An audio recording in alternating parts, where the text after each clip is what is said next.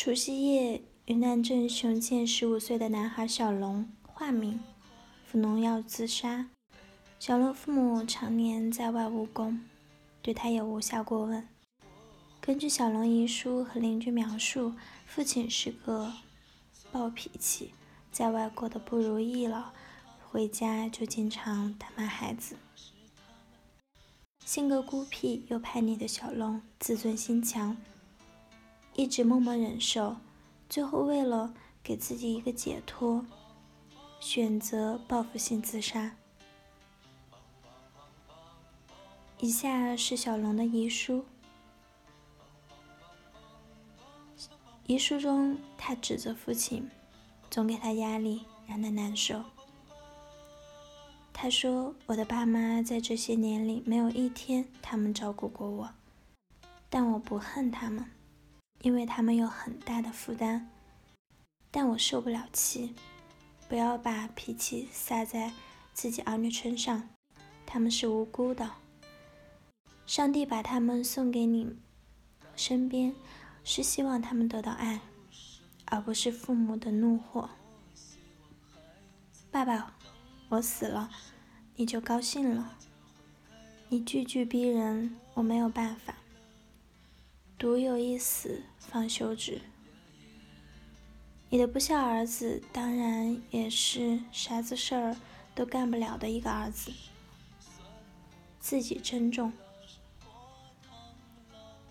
网友评论说：“很遗憾，有的人还未成人，心智却过早的负重；有的人心智还不足以成熟，却过早的生儿育女。”三毛说：“大部分的中国父母将孩子当作命根，将孩子视为自己生命的延伸与继续，期望自己一生没完成的理想和光荣都能在孩子身上实现，更认为自己人生的经验百分之百都可以转移到教育下一代的身上去。”又以为孩子是必须无条件听命于父母而不可反抗的，压力便由是产生了。一份涉及全国十三个省一点五万名学生的报告显示，中学生每五个人中就有一人曾有过自杀的念头，而为自杀做过计划的占百分之六点五。一份心理咨询数据得出，青少年自杀的主要原因是学习，学习不好却被家长逼迫学习，以及通过学习改变家庭命运的压力，都是造成悲剧的导火线。不好好学习，长大没出息，是父母常挂在嘴边的一句话。这份为子女未来着想的心，当然没有错。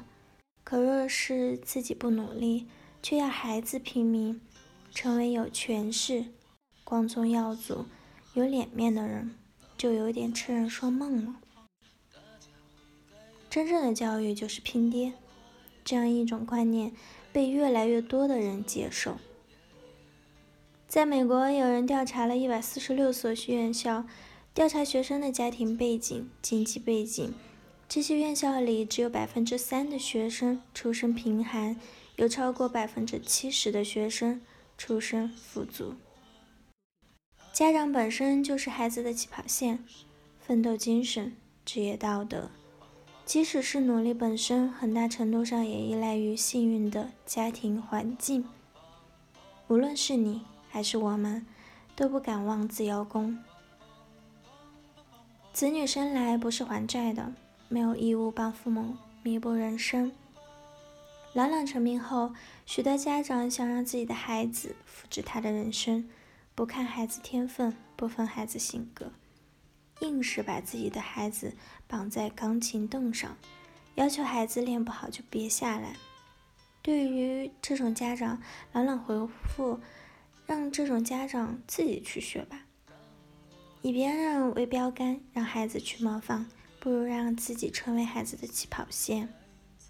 教育不是说出来的，而是把要说的话做给孩子看。杨澜谈及自己的教育经历，别把劲儿都使在孩子身上。如果自己充实、快乐、有责任感、有情绪管理能力，孩子会模仿你的。三流的家长看成绩，二流的家长看成长，一流的家长看自己。望子成龙哪有什么错？问题是自己给孩子一个鸡窝，又怎么能指望孩子？变凤凰。好了，以上就是今天的节目内容了。咨询请加微信 jlcd 幺零零幺，或者关注微信公众号“甘露春天微课堂”，收听更多内容。感谢您的收听，我是 c e l i n e 我们下一期节目再见。